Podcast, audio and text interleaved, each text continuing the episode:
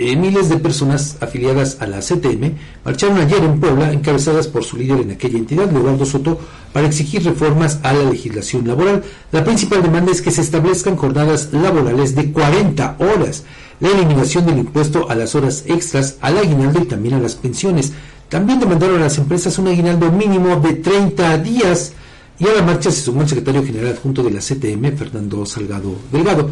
El caso de Tlaxcala, el asesor jurídico CTMista Víctor López nos dijo hace unos días que está en análisis la posibilidad de realizar una marcha similar. Pero bueno, vea cómo pues poco a poco también se están organizando los eh, trabajadores para pues que tengan mejores eh, condiciones en el día a día de sus actividades, Edgar. Así es, Fabián, sin duda llama la atención que eh, pues una central que queramos o no sigue teniendo presencia importante pues, se, manifieste de esta manera y no sabemos hasta dónde puede Yo no recuerdo una, eh, una manifestación de la CTM más allá de cada uno de mayo, cada desfile a propósito de ah, tienes razón. Fuera de esa fecha, sí es cierto yo no recuerdo alguna, bueno, no solamente aquí en el estado, sino también en Puebla, pero además, Edgar, ¿qué es lo que sucede?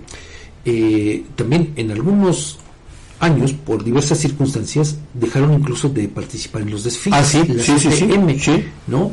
Por eso es que sí me llama la atención esta movilización, porque además es a principios de año, en una fecha un tanto complicada, ¿no? De alguna manera, en domingo, pero bueno, eso habla solamente de esta necesidad de los trabajadores de modificar la legislación correspondiente para que tengan mejoras laborales. Así es, Fabián. Y fíjate, esto, esto que refieres, este dato que a mí me llama muchísimo la atención, de, lo que mencionas, que no había habido ah, alguna otra manifestación. Bueno, yo no recuerdo. No, tienes razón.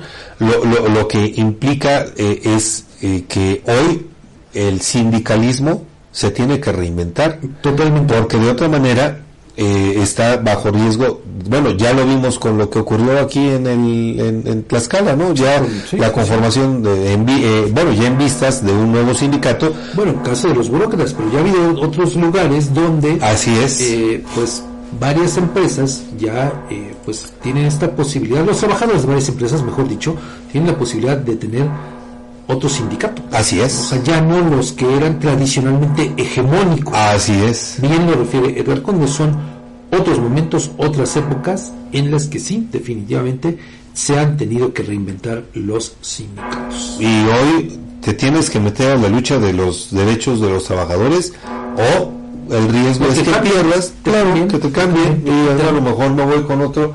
Eh, digo, que, creo que esto eh, como beneficio esta eh, reforma a la ley, Fabián, a la ley laboral, de que ahora tú puedes decir, quiero estar o no en este sindicato, te lleva a, que como organización gremial te reinventes, te reinventes y busques el beneficio de tus trabajadores, que, que es bueno, ¿no?